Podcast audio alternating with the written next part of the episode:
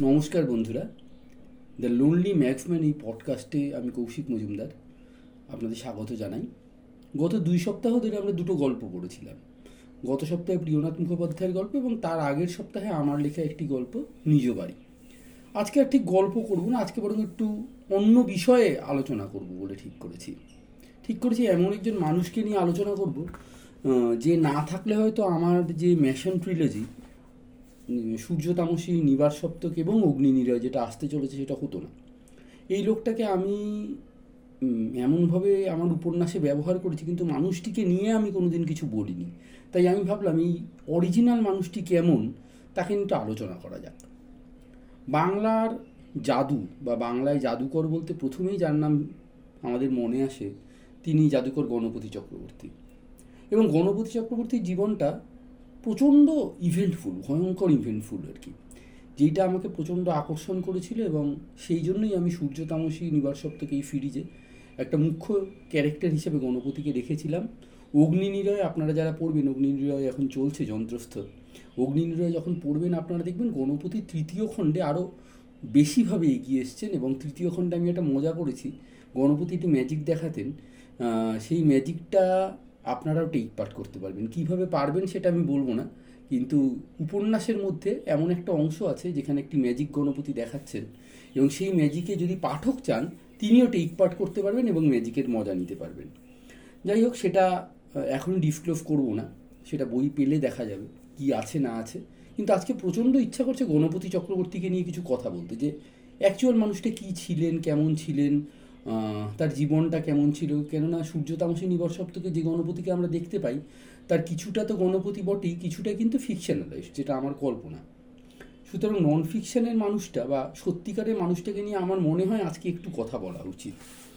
আমি কিছু নোটস করেছিলাম একটু এই আজকে আলোচনার মধ্যে না, দুটো ঘটনা, এক হচ্ছে আমার গলাটা একটু খারাপ হয়েছে সেটা একটা সমস্যা। আর দুই নম্বর আমি ওই নোটসগুলি যেগুলি সেই সূর্য তামসীর সময় থেকে গণপতিকে নিয়ে করেছিলাম, সেই নোটসগুলি এক, একটু স্ক্রিবেল করে আমি এখানটাতেই নিয়েছি আর কি। কালকেই বসে বসে স্ক্রিবেল করেছিলাম সেগুলি, এদিক ওদিক থেকে।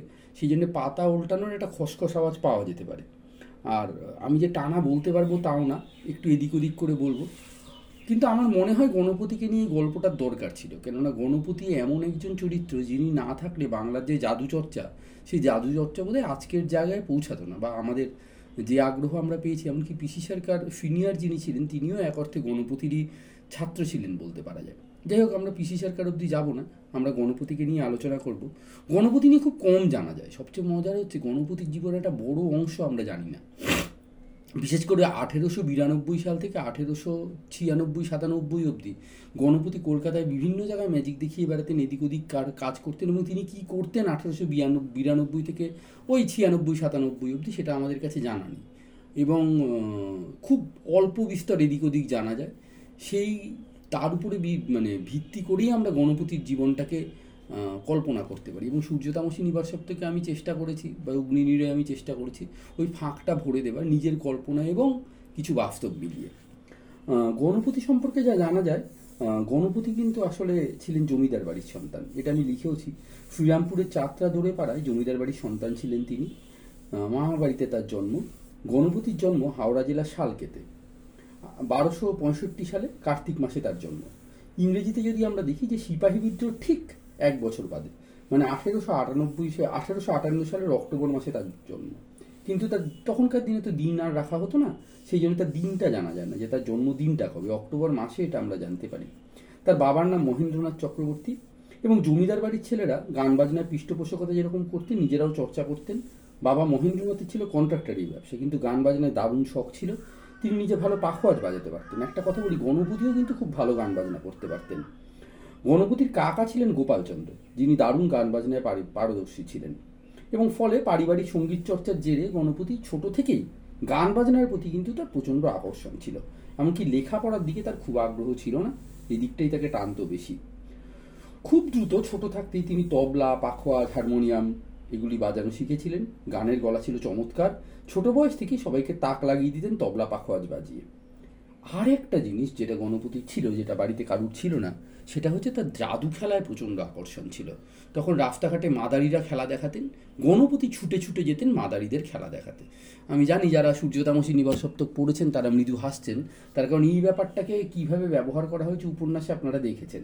যাই হোক, গণপতি মোহিত হয়ে তাদের খেলা দেখতেন, তার বিরল ক্ষমতা ছিল যে তিনি শুধু খেলাটা দেখতেনই না, এটা একটা অদ্ভুত ব্যাপার। খেলাটাকে আত্মস্থ করতেন এবং নিজের চেষ্টায় বহু খেলার কৌশল কিন্তু তিনি নিজে আবিষ্কার করেছিলেন। যে ম্যাজিশিয়ান কেমন করে দেখাচ্ছে মানে দেখে অবাক হয়ে চলে এলাম বাড়িতে, ব্যাপারটা তা না। তিনি কিন্তু নিজে ওই খেলার কৌশলগুলি আবিষ্কার করার চেষ্টা করতেন। জাদুর রহস্য জানতে স্কুলের বইপত্র একবার বিক্রি করে দিয়েছিলেন, করে বেদেদের সঙ্গে মিশে গেছিলেন।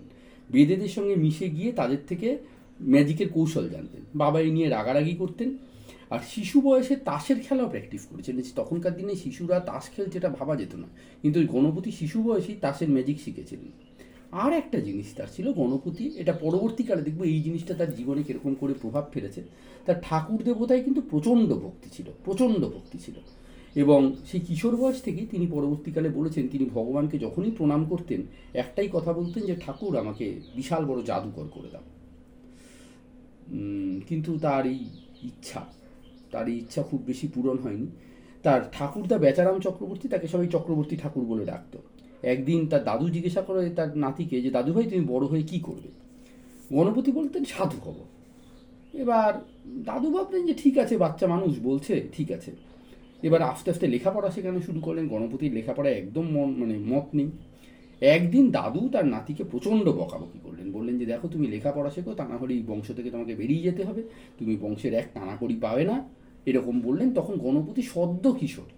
তা সেই সদ্য কিশোর গণপতির প্রচণ্ড অভিমান হলো। তিনি প্রচণ্ড একরোখা জেদি মানুষ ছিলেন আর জমিদারের রক্ত। সেই জন্য দাদুর কথায় সঙ্গে সঙ্গে রইল তোমার জমিদারি বলে বাড়ি ছেড়ে চলে গেলেন। এবং মজার ব্যাপার, সেই যে তিনি যাত্রা জমিদার বাড়ি ছেড়ে বেরিয়ে গেলেন, আ মৃত্যু কিন্তু তিনি আর বাড়িতে ঢোকেননি। বারো বছর বয়সে তার বন্ধু, তার বন্ধুর নাম ছিল মনীন্দ্রনাথ লাহা। যিনি পরবর্তীকালে পেদনা বাবু নামে পরিচিত বা তার বন্ধু পেদনা, তার সঙ্গে তিনি পালিয়ে যান। পালিয়ে গিয়ে তিনি তখন মাদারিদের দলে ফিরে যান এবং মাদারিদের সঙ্গে বিভিন্ন জায়গায় তিনি ঘুরে বেড়ান। তার মধ্যে বেনারসে তিনি গেছেন, উত্তর ভারতের বিভিন্ন জায়গায় তিনি গেছেন, গিয়ে বিভিন্ন জায়গা থেকে অদ্ভুত অদ্ভুত সব মাদারিদের খেলা, জাদুর খেলা ইত্যাদি ইত্যাদি রপ্ত করেন। কিন্তু এই যে পেদনাবাবু পেদনাবাবু কিন্তু কিছুদিন পরে উৎসাহ হারিয়ে ফেলেন, বাড়ি চলে আসেন। বাড়িতে তাকে আর ঠাঁই দেওয়া হয় না। বাড়ি থেকে তিনি পালিয়ে গেছিলেন দেখে পেদনাবাবুকে আর বাড়িতে ঠাঁই দেওয়া হয় না। তিনি একটু আরও কিছুদিন পরে সোনাগাজী লেনে সরোজিনী নামে এক গণিকার আশ্রয়ে থাকতেন এবং শেষ জীবনে পক্ষাঘাতে তার মৃত্যু হয়। পেদনাবাবু সম্পর্কে যতটুকু জানা যায়, সেটা হচ্ছে পেদনাবাবু যদি বেঁচে থাকতেন, তাহলে নাকি গণপতির সমান বড় জাদুকর হতে পারতেন। কিন্তু আমরা জানি না, বেঁচে থাকলে কি হতো। সন্ন্যাসী হয়ে যান গণপতি ওদিকে। গণপতি পেদনাবাবুর মৃত্যুর খবর পান, তিনি জীবনের প্রতি বীতশ্রদ্ধ হয়ে যান। তিনি ভাবেন ম্যাজিকও দেখাবো না এবং নিরুদ্দেশ যাত্রা করেন। এবং এই নিরুদ্দেশ যাত্রা করে তিনি প্রথমে কি করেন, কি না করেন কেউ জানে না। কেউ বলে তিনি বৈদ্যনাথ ধামে গেছেন, কেউ বলেন তিনি বিন্ধ্যাচলে গেছেন। মানে কেউ কিছু বলতে পারেনি আর কি ওই সময়টা। এবং ওই সময়টা কিন্তু গণপতির পুরো ব্ল্যাঙ্ক তবে যেটা ঘটনা সেটা গণপতি পরবর্তীকালে বলেছিলেন যে ওই সময়টাতেই তিনি তার পরবর্তীকালে যত জাদুবিদ্যা শিখেছেন, তত জাদুবিদ্যা সম্মোহন, মনোবিদ্যা, ভেষজবিদ্যা সব কিছু কিন্তু ওই সময় রপ্ত করেন। এমনকি তিনি শূন্য থেকে হাত গুড়িয়ে শিকড় বাকড় এনে দিতেন দ্রব্যগুণ শেখেন, এমনকি বহু লোককে তিনি মানে ডাক্তারি কাজও করতেন আর কি। দৈব শক্তিতে যাদের বিশ্বাস ছিল, সেই সবও তিনি করতেন। এছাড়া শ্বাস প্রশ্বাস বন্ধ করে নিয়ে রাখা মাটির মধ্যে মানে তাকে চেপে রেখে দেওয়া হলে তিনি বেশিক্ষণ থাকাইগুলি সব তিনি কিন্তু ওই সময় রপ্ত করেছিলেন। এই গোটা সময়টা কিন্তু গণপতির বৃথা যায়নি, তার শেখার মধ্যে গেছিল আর কি। আঠেরোশো নব্বই একানব্বই নাগাদ ঘুরতে ঘুরতে গণপতি কিন্তু অবশেষে কলকাতায় চলে আসেন এবং কলকাতায় এসে প্রথমে ওঠেন দর্জিপাড়ায়। দর্জিপাড়ায় তখন রামানন্দ পালমশাই ছিলেন, তার বাড়িতে নাট্য সমাজ নামে একটা সংগীত আর নাট্যচর্চা সংগঠন ছিল। গান বাজনার প্রতি তো গণপতির আগ্রহ ছিলই, আমি বললাম। তা তিনি ভেবেছিলেন যে আমি এখানটায় নাটক করব। তা তিনি সেখানটায় এসে নাটক করতেন এবং নাটকে জাদুকরের ভূমিকায় অভিনয় করতেন এবং কিছু রিয়েল জাদু দেখাতেন আর কি। তিনি তাস খেলা দেখাতেন, টাকার খেলা দেখাতেন ভেন্ট্রিলোকুইজম দেখাতেন এবং তিনি জাদুবিদ্যা বইতে সেই কথা লিখেওছেন। তিনি যেটা লিখেছেন, সেটা আমি জাদুবিদ্যা বই থেকে একটু পড়ছি। তিনি লিখছেন, তাস ও টাকার বিশেষ রূপ হস্তসাধন করিতে পারিলে অবস্থা ভেদে গলার স্বরে বিকৃত করিতে পারিলে, কথার দ্বারা দর্শকের মনকে আকৃষ্ট করিতে পারিলে সমুদয় কৌশল দেখাইয়া বাহাদুরি নিতে পারা যায়। এবং সেই সময় আরেকটা কথা বলি, দর্জিপাড়ায় ছিল বাংলার জাদুচর্চার পীঠস্থান। আঠেরোশো পঁচাত্তর সালে ওখানে জাদুকরদের একটা সংগঠন গঠিত হয়, যার নাম দ্য উইজেডস ক্লাব। বিশিষ্ট জাদুকর ছিলেন নবীনচন্দ্র মান্না এবং অম্বিকাচরণ পাঠক। এই দুজন মিলে এই জাদু উইজার্স ক্লাবের প্রতিষ্ঠা করেন। বাঙালি জাদুচর্চার প্রচার এবং প্রসারে এই সংগঠনের অনেকখানি অবদান ছিল।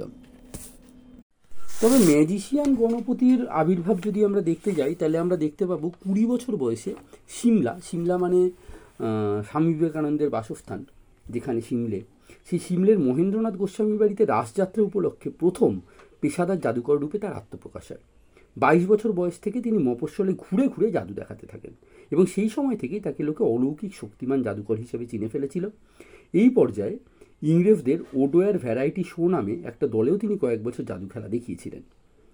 এবং ভবগুড়ের মতো ম্যাজিক দেখাতে দেখাতে দেখাতে দেখাতে একবার এক জমিদারের তিনি নজরে পড়ে যান। জমিদার বলেন যে, ঠিক আছে, আমি গণপতির পৃষ্ঠপোষকতা করব। তার শর্ত ছিল যে, খেলা দেখানোর সরঞ্জাম তৈরিতে যা অর্থ লাগে, লাগবে, কিন্তু গণপতি অন্য কোথাও খেলা দেখাতে পারবে না।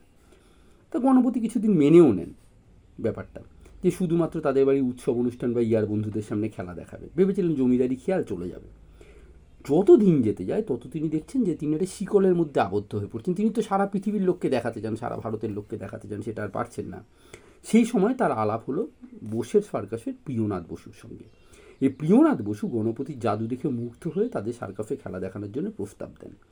কিন্তু একটা কথা মনে রাখতে হবে যে তখনও কিন্তু গণপতি খুব বেশি পলায়নী জাদু দেখাতেন না, কম দেখাতেন। এবং প্রিয়নাথই বলেন যে, তোমার এই পলায়নী জাদু মানে সত্যি সত্যি কথা বলতে এটা নিয়ে আমি পরে বলব যে, গণপতিকে হ্যান্ডকাফ দিয়ে বেঁধে রাখা হলো, যেরকম হুডিনি করতেন। গণপতি হ্যান্ডকাফ থেকে বেরিয়ে যাবে। এই প্র্যাকটিসগুলি তার ছিল, কিন্তু তিনি মঞ্চে সেরকম দেখাতেন না। তিনি প্রথম দেখানো শুরু করেন কিন্তু প্রফেসর প্রিয়নাথ বোস, যিনি নাকি আমরা বাঙালি ফারকাফে পড়েছি, বোসের ফারকাফ, বিখ্যাত বোসের ফারকাফ ছিল। গলার অবস্থা খুব খারাপ। বোসের ফারকাফ ছিল, সেই বোসের ফারকাফে তিনি এটাকে চালু করেন আর কি। গণপতিকে যখন নাকি প্রিয়নাথ ডেকে নিয়ে যান, প্রিয়নাথ মানে কিন্তু এই প্রিয়নাথ মুখোপাধ্যায় নয়, প্রিয়নাথ বোস, তার জহুরির চোখ ছিল। তিনি বোঝেন যে গণপতির মধ্যে বিপুল জাদু সম্ভাবনা আছে। তিনি তাকে উৎসাহ দিতে থাকেন, বলেন যে বড় বড় খেলা উদ্ভাবন করে, এই তাসের ম্যাজিক দেখিয়ে কী হবে, যাতে দূরে বসা দর্শকও দেখতে পান। বোসবাবুর কথা তার মাথায় ঘুরছিল, একদিন কাঠমিস্ত্রিদের দিয়ে একটা বাক্স তৈরি করতে দেখে তার বাক্সে বন্দি হওয়া আর বাক্স থেকে বেরিয়ে আসার চিন্তা মাথায় আসে। কীভাবে সেটা করবেন তা নিয়ে ভাবনা চিন্তা শুরু হয়। ভাবতে ভাবতে গণপতি সার্কাফের তাঁবু ছেড়ে নির্জন মাঠে গিয়ে শুয়ে গভীর চিন্তা আচ্ছন্ন হয়ে পড়েন। এদিকে সার্কাফের খেলা শেষ, গণপতিকে খুঁজে পাওয়া যাচ্ছে না। রাতের লণ্ঠন হ্যাজাক নিয়ে সবাই খুঁজতে বেরিয়ে পড়েন। দেখেন দূরে মাঠে শুয়ে আছেন গণপতি। সবাই ভয় পেয়ে যান। ভাবেন ওকে বোধহয় সাপে কেটেছে। পরে কাছে গিয়ে দেখা যায় উনি ঘোরের মধ্যে রয়েছেন। পরদিনই গণপতি প্রিয়নাথকে নিজের ভাবনার কথা বলেন। প্রিয়নাথ জাদু প্রতিভা নিয়ে আশাবাদী ছিলেন, রাজি হয়ে যান। গণপতিকে বিভিন্ন মিস্ত্রি দিয়ে আলাদা আলাদা যন্ত্রপাতি তৈরি করেন। আলাদা আলাদা যন্ত্রপাতি বিভিন্ন মিস্ত্রিকে দিয়ে তৈরি করার কারণ কোনো মিস্ত্রি যেন গোটা যন্ত্রটা না জানতে পারে। তার কারণ শেষটুকু, গোটা যন্ত্রটা এখন ফাইনালাইজ হয়, শেষটুকু তিনি নিজের হাতে করেন। বাক্স তৈরির পর কয়েকদিন মোহরা দিয়ে তিনি খেলাটিকে দেখান, প্রিয়নাথ অভিভূত হয়ে পড়েন, গণপতির ভক্ত হয়ে যান।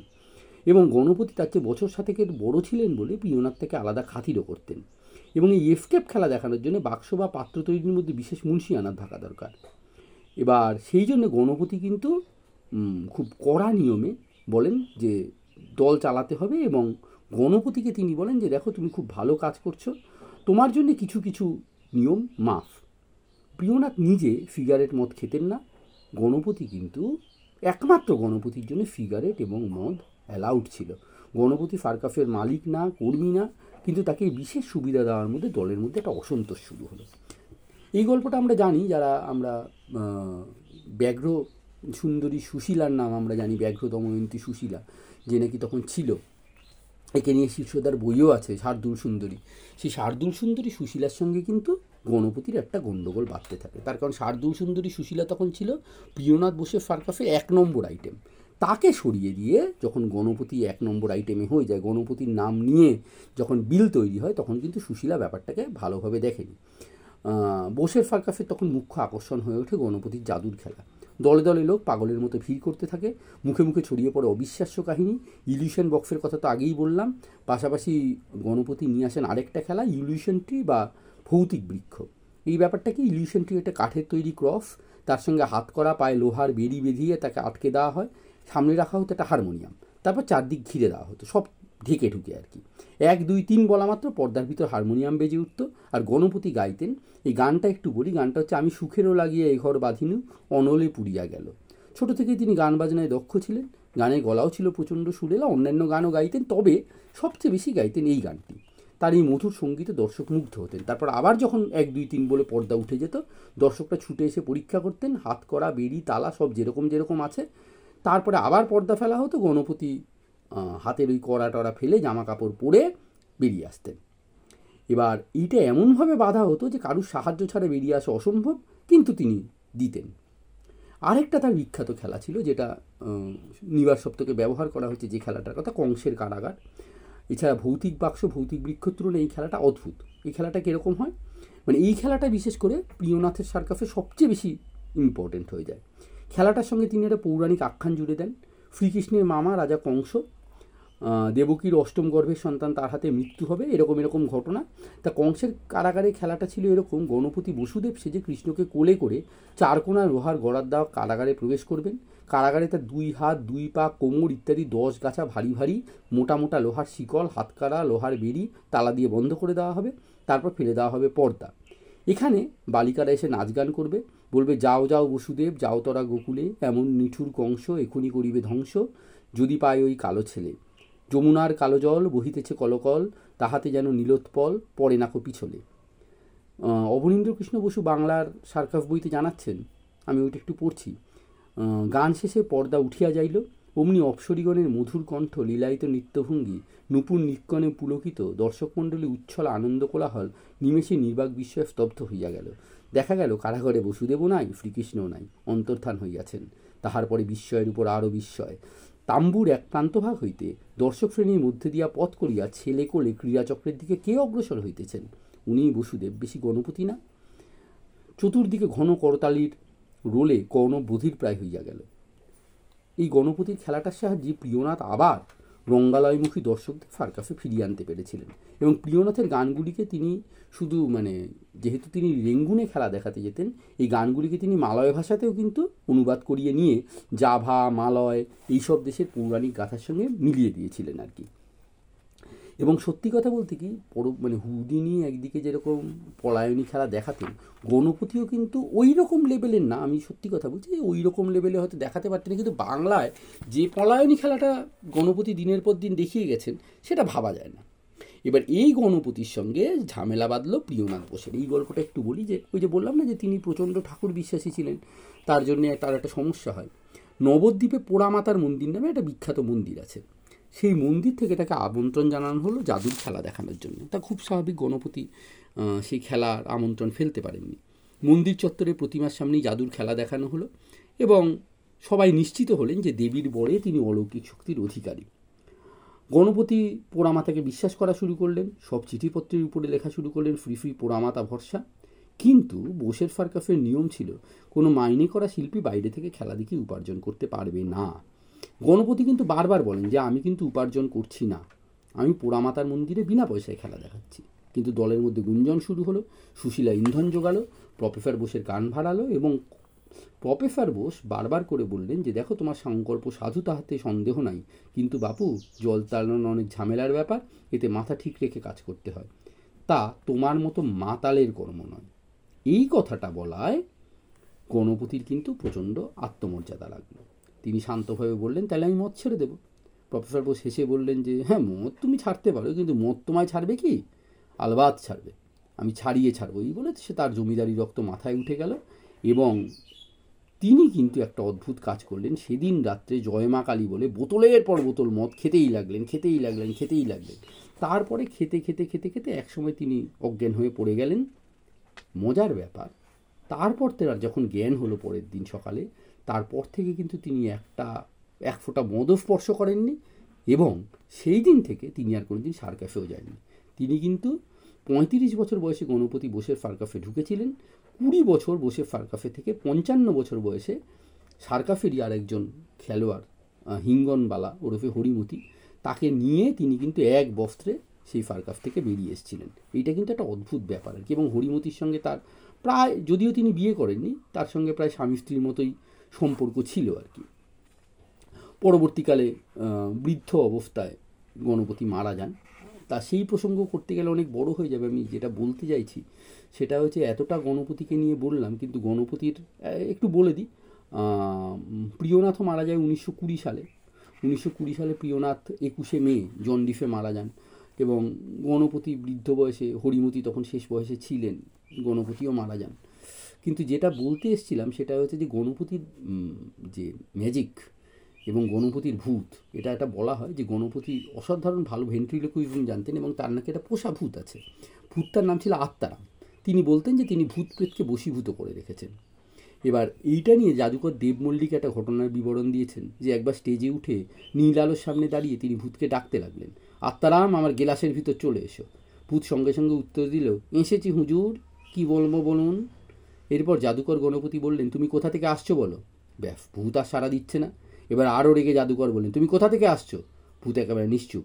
পরে জানা গেল, তার গলা শুকনো, সে কথা বলতে পারছে না। হঠাৎ ভূতের হেঁচকির টান আরম্ভ হলো, তাই সে আর কথা বলতে পারেনি। যাই হোক, আমি আজকের আলোচনা, গণপতিকে নিয়ে আলোচনা, যতটা করব ভেবেছিলাম, ততটা করলাম। আরও হয়তো করা যেত, আরও এক ঘণ্টা, দু ঘণ্টা করা যেত, কিন্তু এতটা করছি না। আরও কিছু জিনিস হয়তো অগ্নি নিরয়ে পাবেন। আমি একটা জিনিস বলেই শেষ করতে চাই, গণপতির এক বন্ধুর ছেলে, জগবন্ধু মুখোপাধ্যায় গণপতির ম্যাজিকের একটা বর্ণনা দিয়েছেন। উনিশশো সালে ডিসেম্বর মাসে তার খেলা দেখানো। সেই গল্পটা বলে আমি আমার আজকের পডকাস্ট শেষ করি। এর পরের দিন কি করব আমি জানি না, এর পরের দিন হয়তো অন্য কিছু নিয়ে আসব। কিন্তু আজকে আপাতত গণপতির ম্যাজিকের একটা একেবারে চোখে দেখা ঘটনা। সেই চোখে দেখা ঘটনার একটা গল্প আছে, সেই গল্পটা বলে আমি শেষ করছি। গলার অবস্থা ভালো না, কাশি হচ্ছে, তবুও আর কি, মাফ করে দেবেন। উনিশশো বত্রিশ সালের ডিসেম্বর মাস, খুলনা জেলার বর্ধিষ্ণু গ্রাম, গোপীনাথপুর, সেই গ্রামে গণপতির চক্রবর্তী তাঁবু পড়েছে। তার সম্পর্কে একটা কথা ছড়িয়েছিল যে রামু নামে নাকি তার একটা পোষা ভূত আছে। আর এই ভূতের সাহায্যে তিনি নানা অঘটন ঘটান। এই ঘটনা গ্রামের ডাক সাইটে জমিদার তার কানে উঠল। এই গ্রামের কয়েকজন বয়স্ক মানুষের সঙ্গে জমিদারবাবু ও গণপতিবাবুর কাছে হাজির হয়ে অনুরোধ করলেন, রামুর ক্রিয়াকাণ্ড আমি দেখতে চাই। প্রথমে তিনি রাজি না হলেও সকলের অনুরোধ না ঠেলতে পেরে রাজি হলেন। ঠিক হলো গণপতির দল যেদিন গোপীনাথপুর থেকে পাত্তারি গুটাবে, একমাত্র সেদিন রাত্রে তিনি মা রামুর ক্রিয়াকাণ্ড দেখাবেন। সবাই খুশি। দেখতে দেখতে এসে গেল সেই দিন। জমিদার বাড়ির লাঠিয়ালদের থাকার ঘর, বিরাট একটা আটচালা, সেখানে সন্ধ্যা থেকেই প্রায় জনা পঞ্চাশ হাজির। রাত আটটার পর জমিদারবাবুর সঙ্গে গণপতিবাবু এলেন। আরও গণ্যমান্য কিছু লোক রয়েছেন। গণপতিবাবু বসলেন ফরাসের উপরে। তার পাশে জমিদার মশাই, একটু দূরে কবিরাজ মশাই, পাশে অন্যরা বসলেন।